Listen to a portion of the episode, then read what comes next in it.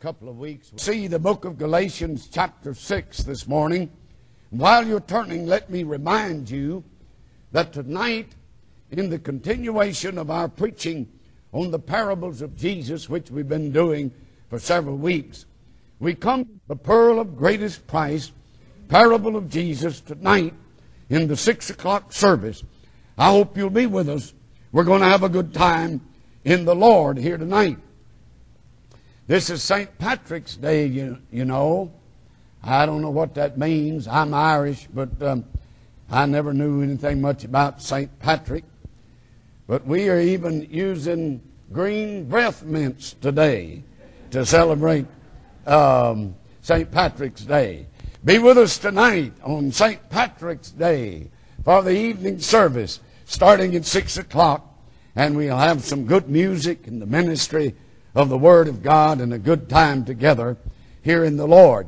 I will make an announcement to you this morning about the condition of my dear mother because many of you folks are so kind and gracious to ask, and I know you would not, all of you, have time to ask. My mother is uh, still in the hospital where she's been now going on three weeks. Uh, we did not expect her to live this long.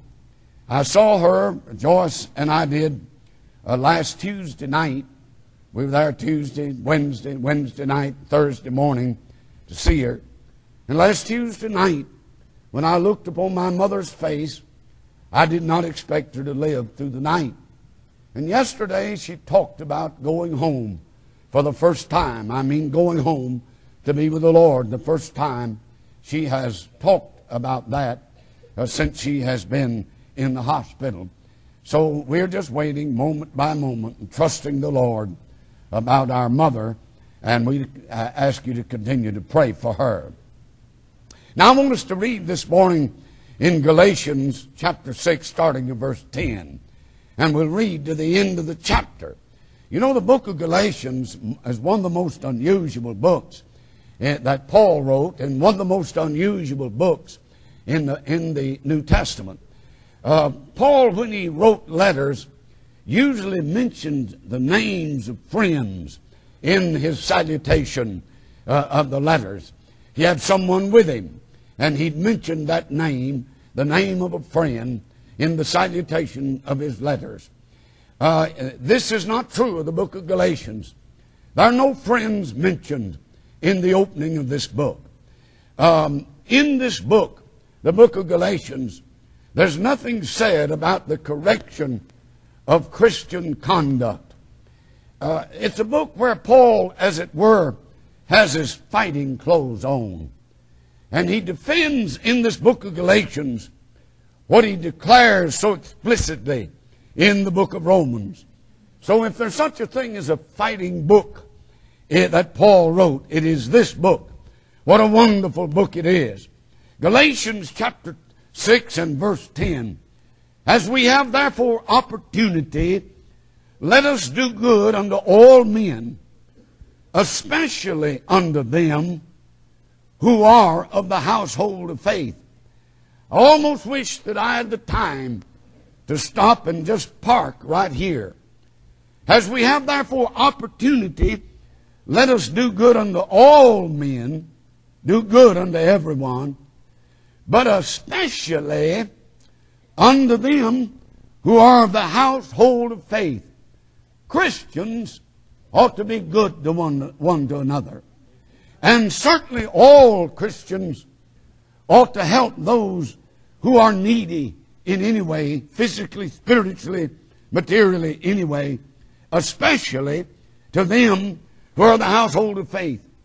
You see how large a letter I've written unto you with mine own hand.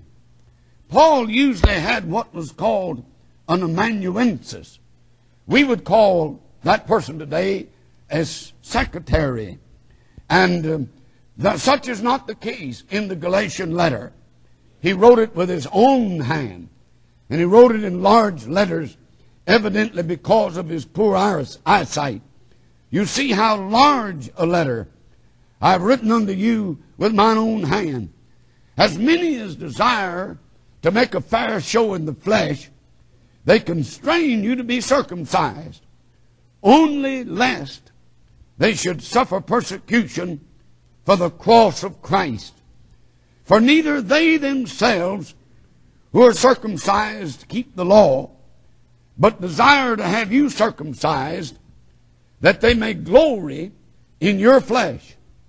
But God forbid that I should glory, save in the cross of our Lord Jesus Christ, by whom the world is crucified unto me, and I unto the world. For in Christ Jesus neither circumcision availeth anything, nor uncircumcision, but a new creature, or a new creation. And as many as walk according to this rule, peace be on them, and mercy, and upon the Israel of God.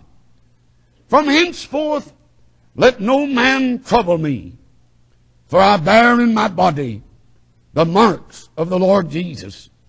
Brethren, the grace of our Lord Jesus Christ be with your spirit. Amen. And I would like for you to give careful attention, if you would, this morning to verse 17. From henceforth let no man trouble me, for I bear in my body the marks of the Lord Jesus. And I'm going to speak to you this morning from this expression, I bear in my body the marks of the Lord Jesus. And I'm going to speak to you today for a few minutes on what I would call the marks of a true Christian. But the Apostle Paul said, From henceforth, let no man trouble me. The apostolic authority of the Apostle Paul was often brought in question. It's unbelievable to say, but Paul had to prove over and over again to different people that he was truly an apostle of the Lord Jesus Christ. There are no apostles today as they were in the Bible time. They're pastors, elders, they're teachers and evangelists, but there are no apostles. The marks of an apostle were that first of all, they must have seen Jesus. They must have had an eye to eye confrontation with the Lord Jesus Christ. Paul had that after the death of Jesus. When the Lord appeared to him on the Damascus road and revealed himself in a great and white light unto him. And Paul truly was an apostle. And so he's saying here now, henceforth, let no man trouble me about this matter of whether or not I am an apostle. But I want to just leave that this morning and go on to this statement of the greatest Christian, I suppose, who ever lived. I bear in my body the marks of the Lord Jesus. Now let me first of all say to you that the Bible bears out the fact that people are marked. That there are certain marks that really mean something. These marks upon people. I could never get away from the great incident, incident that took place after the resurrection of Jesus when he appeared to the disciples and showed them his hands and his feet. They were pierced hands and pierced feet. And he had a pierced side. Jesus had the marks of the cross. And Thomas was absent on the first appearance on that Sunday night.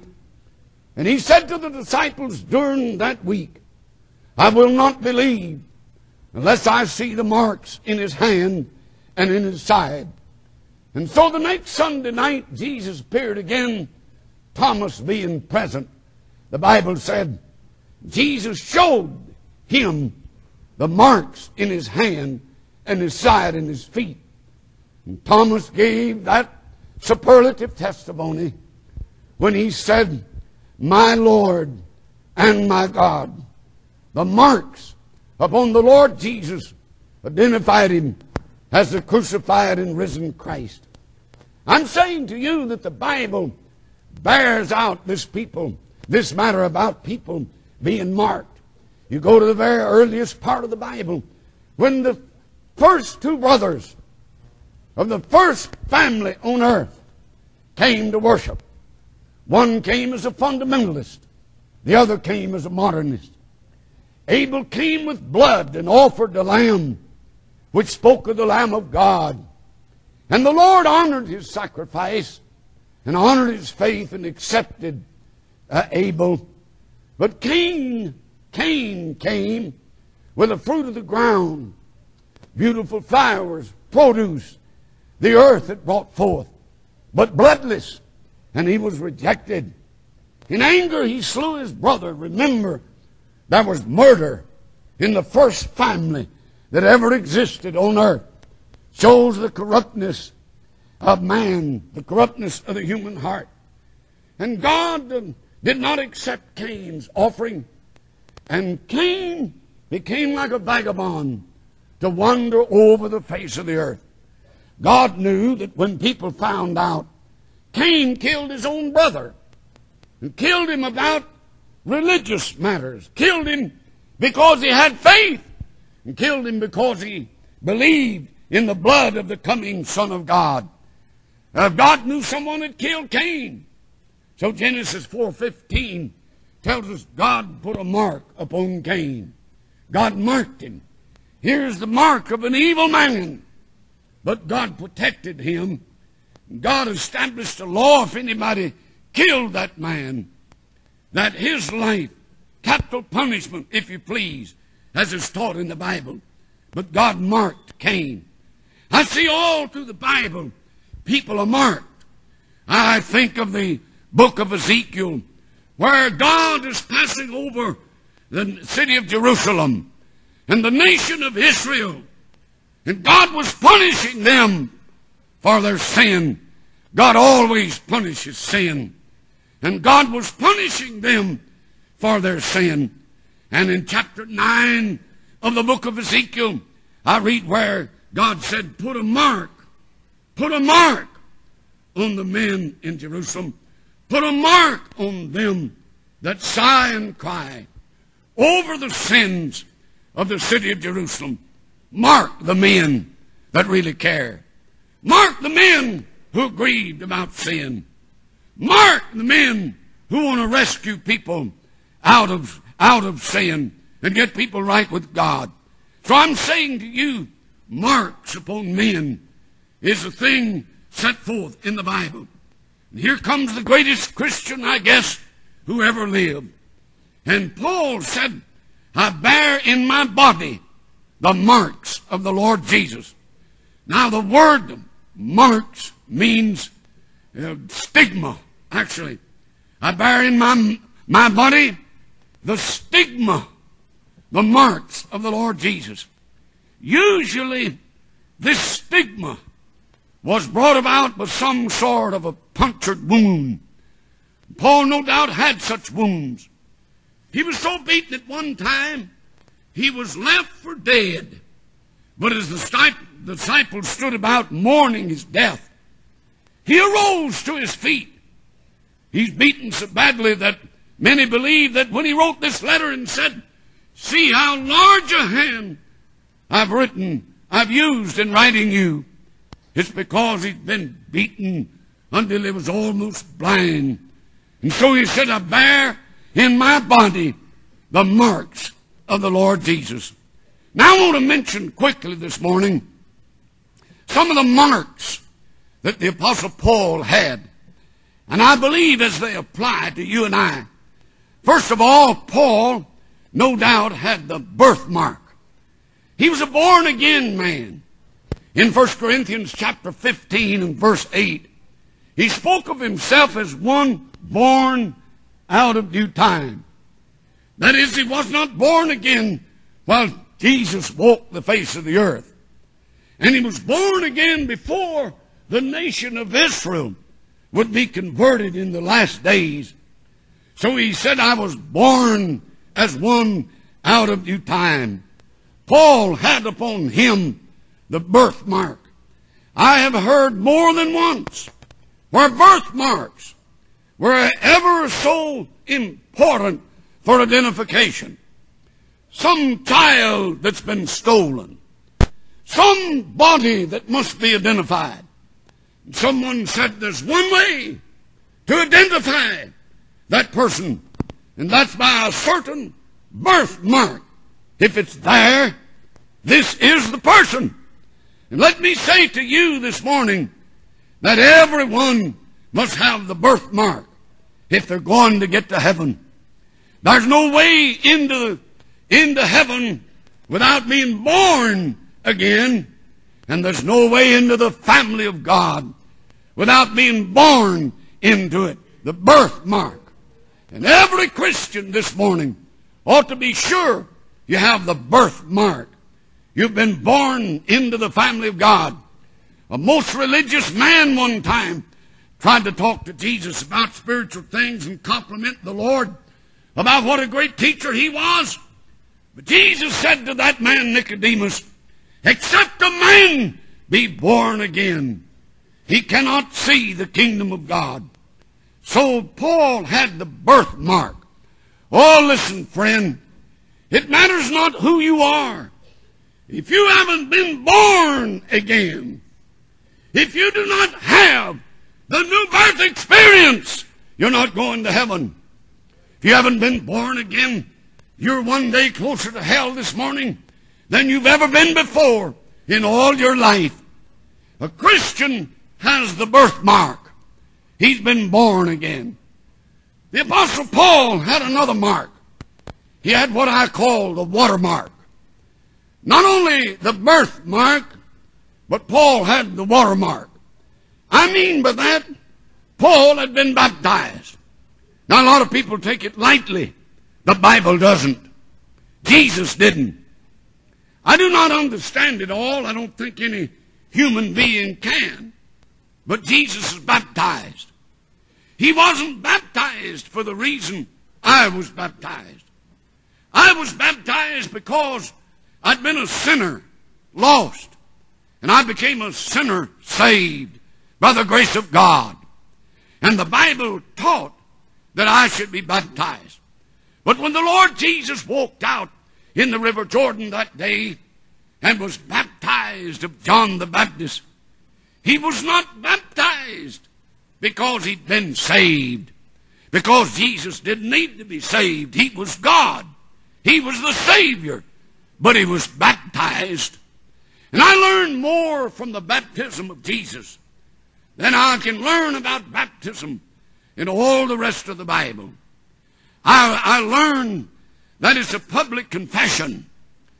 I learned the mode. It's by immersion. He waded out into the River Jordan. Why, if it were by some other mode, he could have been baptized anywhere there was a teacup full of water. But he was baptized in the River Jordan. When people got saved on the day of Pentecost, Acts 2.41 says, They that gladly received his word were baptized. And let me tell you, friend, you can be saved and go to heaven without being baptized. I think the thief on the cross did. But you can't be saved and alive this morning and disobedient to God about baptism and be a happy Christian and a Christian with the blessing of God upon you because the Bible teaches that a Christian is to have the watermark. He's to be baptized. Paul had it. In Acts 9, where his record of his conversion is given and explained, in verse 18, we read, and Paul was baptized. Paul had the watermark. Oh, some folks take it so lightly. Just so I'm saved and going to heaven. Well, what do you think the Lord put all this teaching in the Bible for? Why do you think in the book of Acts, which is the manual on soul winning and church building and church evangelism and missions, why do you think over and over again you read of people being baptized? Baptized by water after they were saved on the day of Pentecost.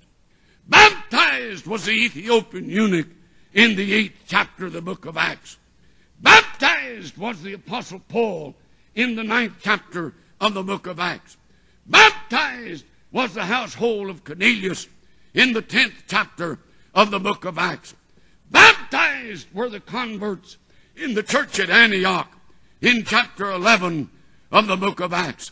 Baptized was the jailer and his family in the 16th chapter of the book of Acts. The watermark. Let me tell you, Christian, if you don't have the watermark, you're not a true witness and Christian as God wants you to be. I say you can get to heaven without baptism because baptism is not efficacious or saving. But you can't be an obedient Christian. And as a many a stubborn Christian who says I'm saved, that's all I care about. Any Christian ought to want to be baptized as the Bible teaches. I was saved in a church that believed that you could be sprinkled or you could be immersed. But when I uh, really came to know the Lord in 1935, I had no rest in my soul until I was baptized, as the Bible teaches. I'd had the mode of baptism when I was age 11 and not saved and never was saved until I was 19 years old. But I wanted the watermark. I wanted to be able to say, I've been baptized like the Bible teaches. And by the way, there's only one mode of baptism. The very word bapto baptizo means to immerse, submerge, put under, cover over, and there can only be, it's a picture of the death, burial, and resurrection of our Lord Jesus Christ. And there's only one mode of baptism that pictures death and burial and resurrection, and that's to be baptized by immersion, as the Bible teaches. Paul had the watermark. Paul had something else. He had the battle marks. Here in verse 17, he said, I bear in my body the stigma, the stig, stigmata, the marks, the punctured wounds. I bear in my body the marks of the Lord Jesus. Paul suffered. Paul was beaten. Oh, listen. I wonder this morning, do you and I really know whether we would suffer physical punishment or not for the cause of Christ? Do you really know that? I think of the sweet grandmother some years ago who got interested in the bus ministry. Her hair was white. She wore her bifocal glasses. She was in her 70s in Little Rock, Arkansas. And that grandmother began to go from house to house to try to solicit children to ride the bus. And a young woman, a cigarette smoking young woman, came to the door, cigarette in her mouth and in her hand. That won't send you to hell either, I always hasten to say. You can go to heaven and smoke and, and go a lot quicker than you could go if you don't smoke. But anyhow, uh, she came, this woman, uh, with a cigarette in her mouth, and here's this dear old grandmother. She knocked on the door, screen door, and the woman stood uh, in the screen door and said to her, uh, Now let me understand. You're talking about the church where the bus comes and picks up the children here every Sunday morning? Yes, yes, ma'am. That's it. And um, that's the church that tells boys and girls that by trusting Jesus, you can go to heaven. And if you don't have Jesus, you're lost. Yes, ma'am. That's the church. And you want my children to come? Yes, ma'am. That's why I'm here. That young woman opened that screen door and stepped out and slapped an old grandmother to slap her to the floor on the porch and broke her glasses all to pieces. And that precious old lady got up on her feet and picked up her broken glasses and her disheveled Bible and put it under her arm and smiled and said, I'm willing to take it for Jesus Christ. Let me tell you, Paul bore in his body the marks of the Lord Jesus. I think it meant Jesus had these puncture wounds, nails, spikes driven in his hands. I have them in my body. No one knows for sure of what all these wounds were. We know that he described his suffering. He said he was beaten with stripes five times. He was beaten with the Roman cat of nine tails.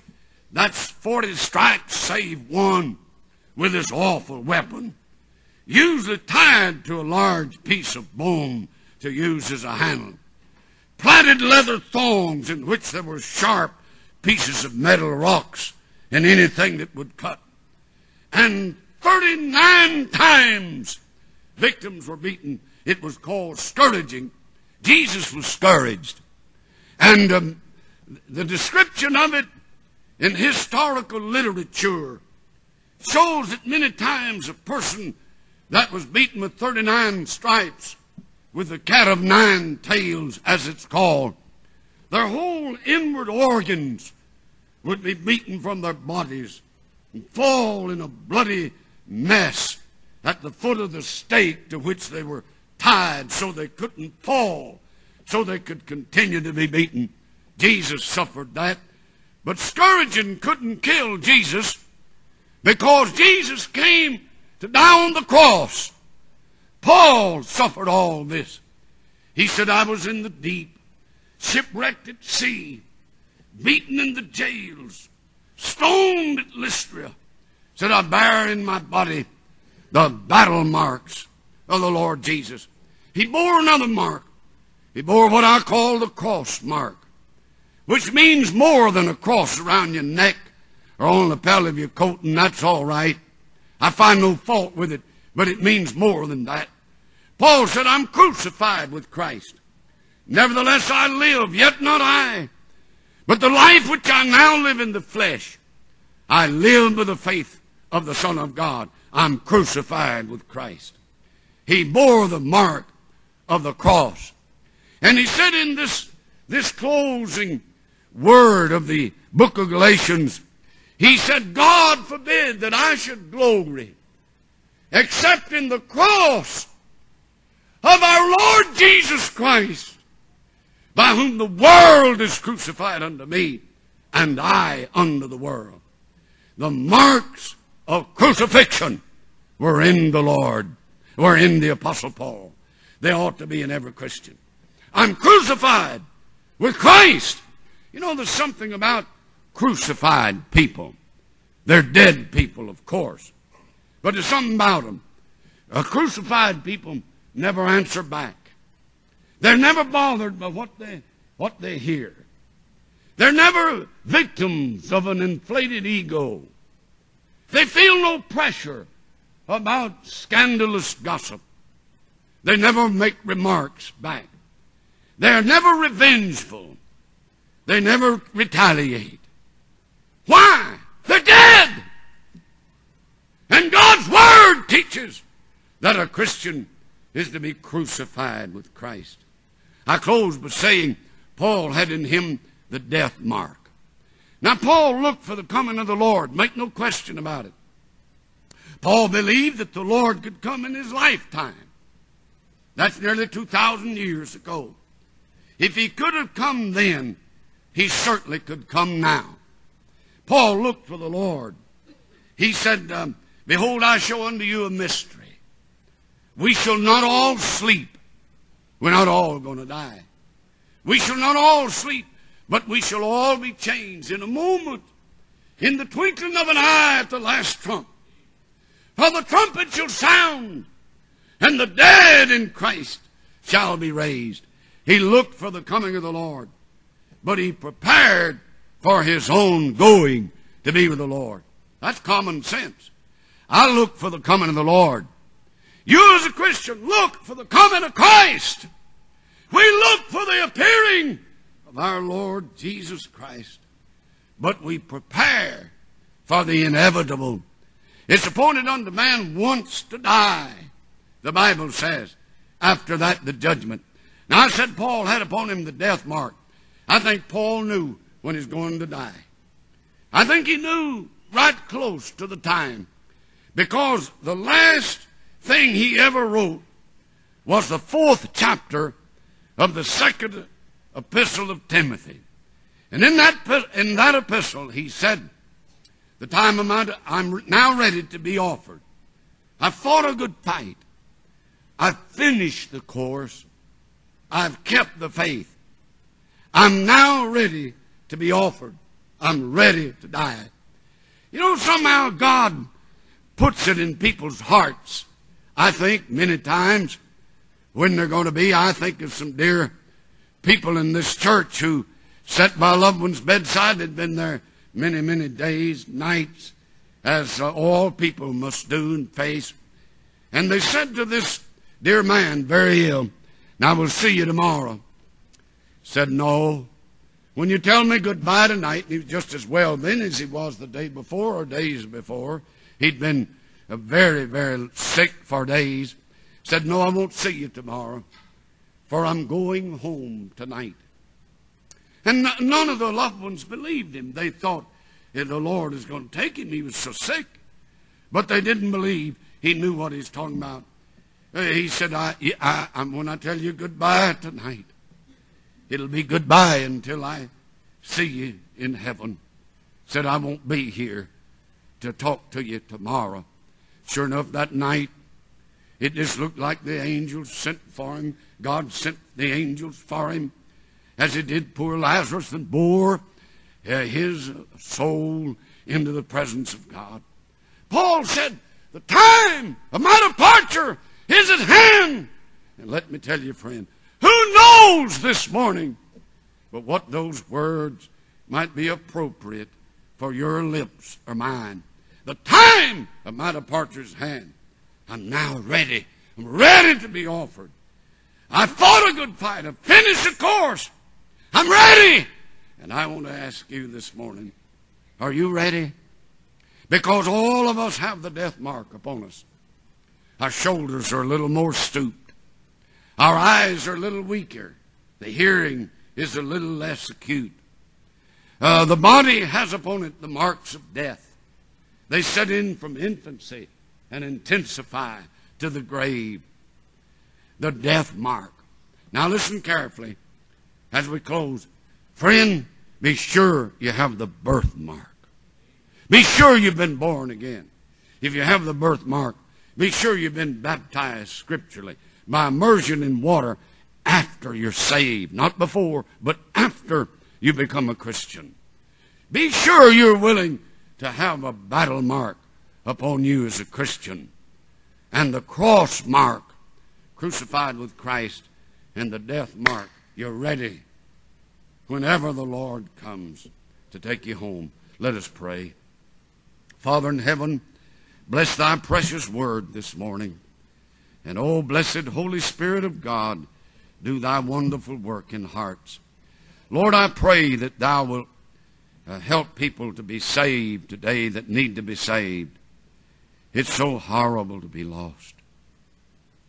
Our poor minds cannot describe being lost.